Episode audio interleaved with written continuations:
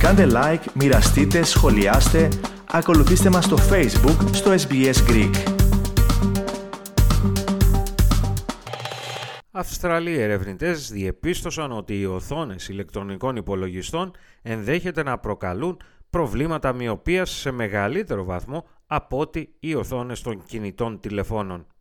Περισσότερα ακούστε στο θέμα των Chris Tan και Άλεξ Ανιφαντής από την SBS, το οποίο επιμελήθηκε ο Αλέξανδρος Λογοθέτης. Η μοιοπία συσχετίζεται με έναν αυξημένο κίνδυνο εμφάνισης προβλημάτων όρασης σε πιο προχωρημένη ηλικία. Υπολογίζεται ότι το 50% του παγκόσμιου πληθυσμού θα εμφανίσει προβλήματα μοιοπίας μέχρι το 2050. Ο 14χρονος Αβάς Σακία έχει κληρονομικό ιστορικό μοιοπίας. Όπως εξηγεί αρχικά, είχε υποτιμήσει το μέγεθος του προβλήματος. Ήταν μετά από μια εξέταση της όρασής μου που διαπίστωσα τη μεγάλη διαφορά σημείωσε. When got tested, it came back pretty badly, and I was like, oh, come on, can't be that bad. And then I put the glasses on for the first time, and I was like, oh, that's how I'm supposed to see now. And then from then on, it was just so much better. Οι γονείς του άρχισαν να αντιλαμβάνονται ότι υπήρχε κάποιο πρόβλημα όταν ήταν στην Τετάρτη Δημοτικού.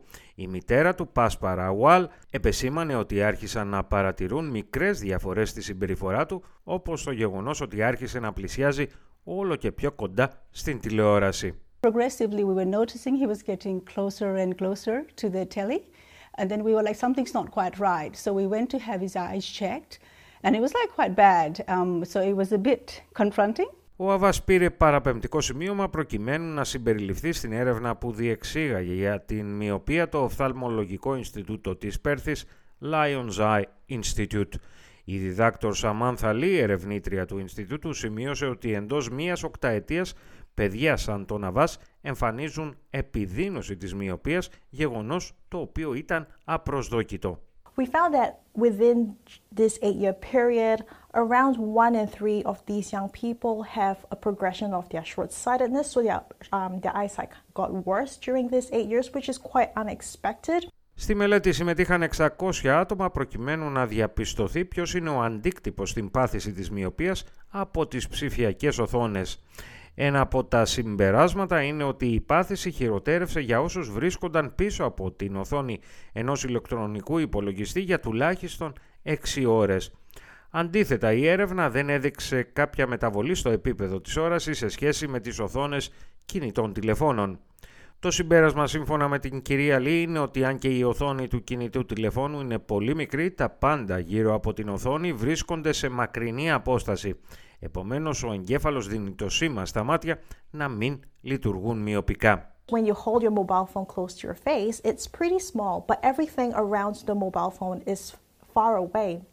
So the brain registers that most things around are far away and tell the eye that there is no need to become more short-sighted.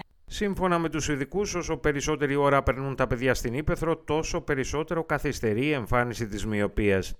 Για τα άτομα μεγαλύτερης ηλικίας και εφόσον εργάζονται πίσω από μία οθόνη ηλεκτρονικού υπολογιστή για πολλές ώρες, μία λύση είναι τα τακτά διαλύματα ή η χρήση του υπολογιστή στο φως του ήλιου.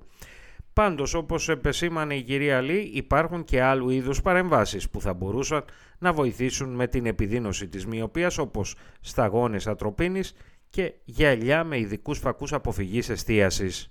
There are lots of interventions out there that can potentially also slow down the progression of myopia, such as atropine eye drops and um, defocus uh, spectacles or contact lenses. Η σίγουρη πάντως αντιμετώπιση του προβλήματος που απευθύνεται στους γονείς είναι ο χρόνος ο οποίος σπαταλούν τα παιδιά πίσω από τις οθόνες των ηλεκτρονικών υπολογιστών. Θέλετε να ακούσετε περισσότερες ιστορίες σαν και αυτήν; Ακούστε στο Apple Podcast, στο Google Podcast, στο Spotify ή οπουδήποτε ακούτε podcast.